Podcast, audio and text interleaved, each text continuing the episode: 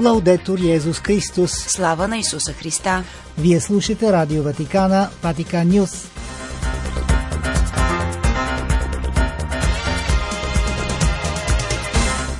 Какво ще чуете в предаването на 7 октомври? Болката на папата за жертвите на нападение в детска градина в Тайланд. Прелатурата Опус Дей обяви извънредна конференция през 2023 година за прилагане на мото проприо на папа Франциск. Правозащитници от Беларус, Русия и Украина с Нобеловата награда за мир 2022. Подкрепата на църквата в Индонезия след трагедията на стадион Маланг –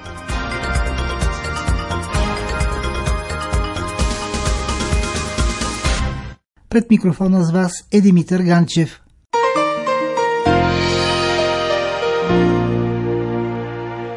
В телеграма, подписана от държавния ватикански секретар кардинал Пьетро Паролин, папа Франциск се моли за жертвите на клането, извършено вчера в детска градина в малък провинциален град в Тайланд, където бивш полицай уби 38 души, 22 от които са деца, преди да посегне на живота си неописуем акт на насилие срещу невинни деца.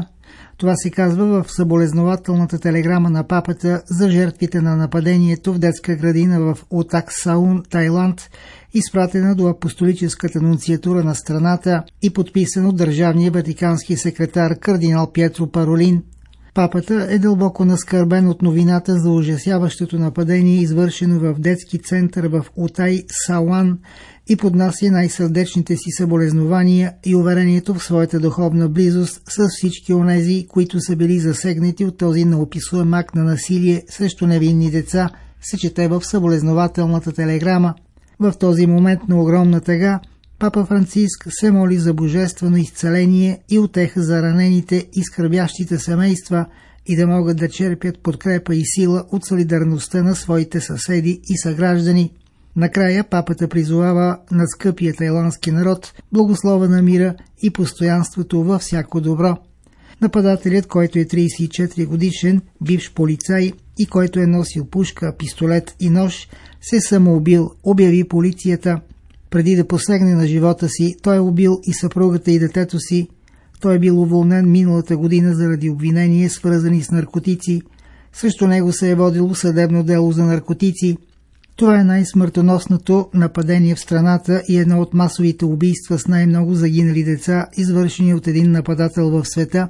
Тайландският министр-председател Прают Чан Оча определи случилото се като потрясаващо. Тайландският крал Маха Ваджаралон Корн, придружен от съпругата си кралица Сотида, вечерта ще посети ранените в болницата и ще се срещне с семействата на жертвите. Опус Дей свиква изваредна обща конференция за първия семестър на 2023 година с конкретна цел да адаптира устава на прелатурата, както изисква папския документ Ад Каризма Туендум. Става въпрос за мото пропри обнародвано миналият 22 юли с което папа Франциск нареди за прелатурата прехвърлянето на компетенциите от предишното ведомство за епископите и установи, че прелатът вече не може да бъде удостоен с епископски сан. Новината за конференцията беше съобщена от прелата Фернандо Окариз в писмо до членовете на църковната реалност, основано от свети Хосе Мария Искрива, публикувана на официалният вебсайт на прелатурата. В Генералният съвет и в Централният консултативен съвет проучихме как да постигнем адаптирането на устава на делото, поискано от нас от папата в съответствие с указанията на Мото Проприо ад Каризма Туендум се чете в писмото. Във ведомството за духовенството ни посъветваха да не се ограничаваме до взимането под внимание на това, което се отнася до зависимостта на прилатурата от тази институция и годишната, а не петгодишната периодичност на доклада до Светият престол за дейността на прилатурата, а да предложим други възможни корекции на устава, които считаме за подходящи в светлината на Мото Проприо. Тъй като това е инициатива на Светият престол, прелатът обяснява, че не е необходимо да се провеждат общите конференции, планирани за въвеждането на промени в устава. Въпреки това, с благоприятното становище на Централният консултативен съвет и Генералният съвет, беше решено да се свика гори споменатата обща конференция, ограничена до тази конкретна цел. Монсеньор Окарис призовава бъдещите участници да изпратят на време своите конкретни приноси и предложения. Имайте предвид, казва той, че трябва да се ограничим до това, което Светият престол иска от нас, като избягваме да предлагаме каквито и да било други промени, които може да ни се сторят интересни, пише той, добавяйки, че в допълнение към подхранването на желанието да бъдем верни на наследството на нашия основател е важно да се вземе предвид общото благо, което следва от правната стабилност на институциите. Надеждата е също, че текстът на Мото Проприо може да породи други предложения извън въпроса за устава, насочени към даването на нов живот на нашите апостолати.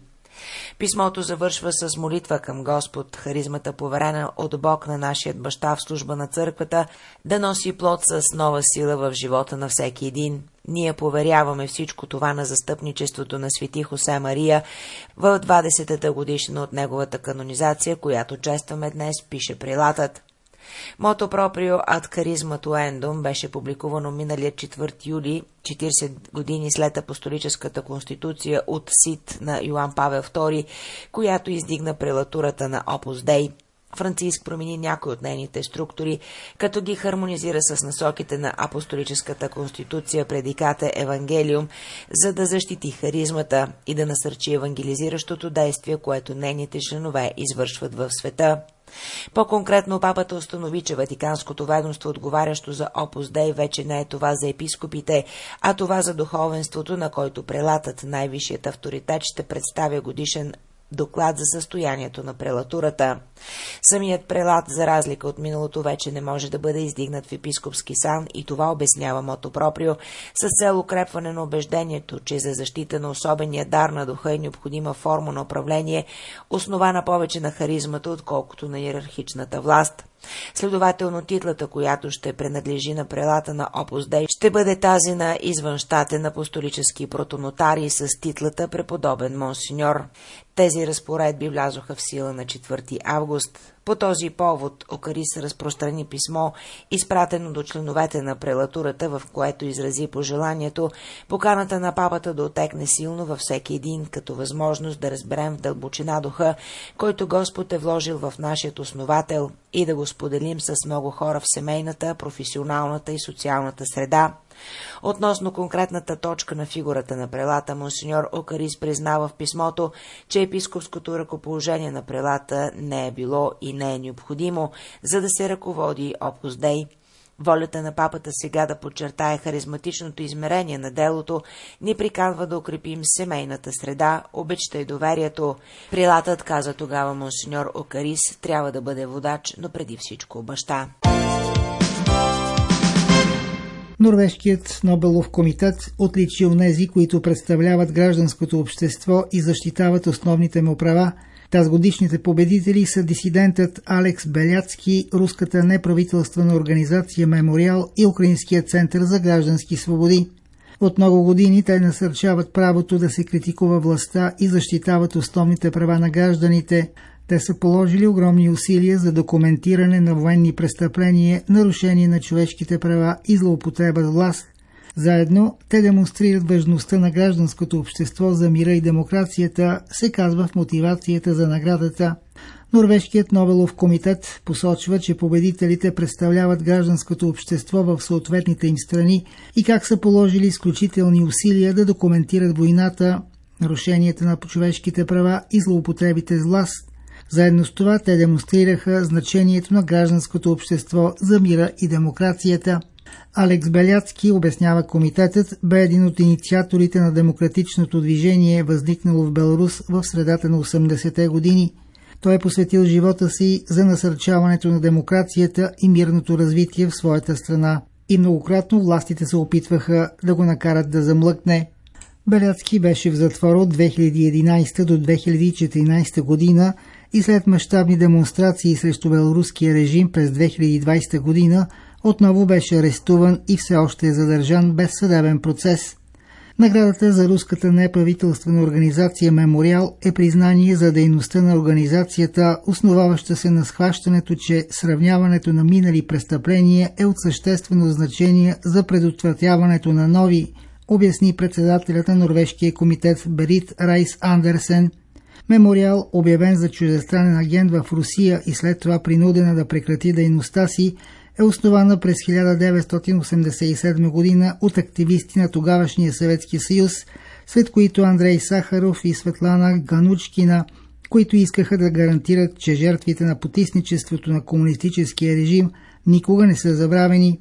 След разпадането на Съветския съюз, тя стана водеща правозащитна организация в Русия – Центърът за граждански свободи, гласи мотивацията, е основан през 2007 година с цел напредване на правата на човека и демокрацията в Украина.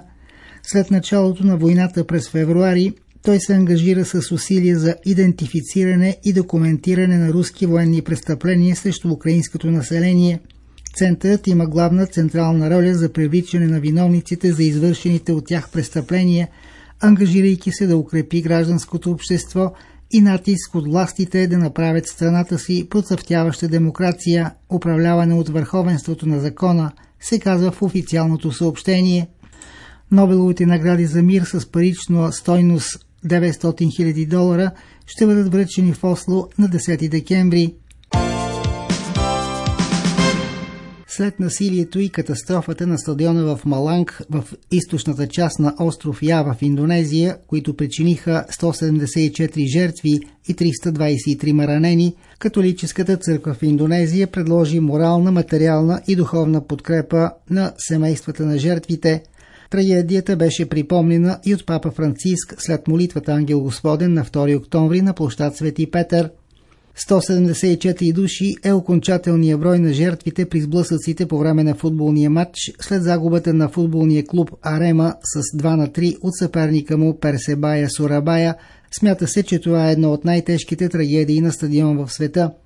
Изразявайки съболезнованията на католическата църква в Индонезия, епископ Хенрикус Педиатро Гонаван, духовен водач на католическата общност в Маланг, повери семействата на милостивия Бог – а отец Ханс Джехарут, изпълнителен секретар на Комисията на мирените на индонезийските епископи, призова индонезийските власти да извършат пълно разследване и да изправят извършителите пред правосъдието.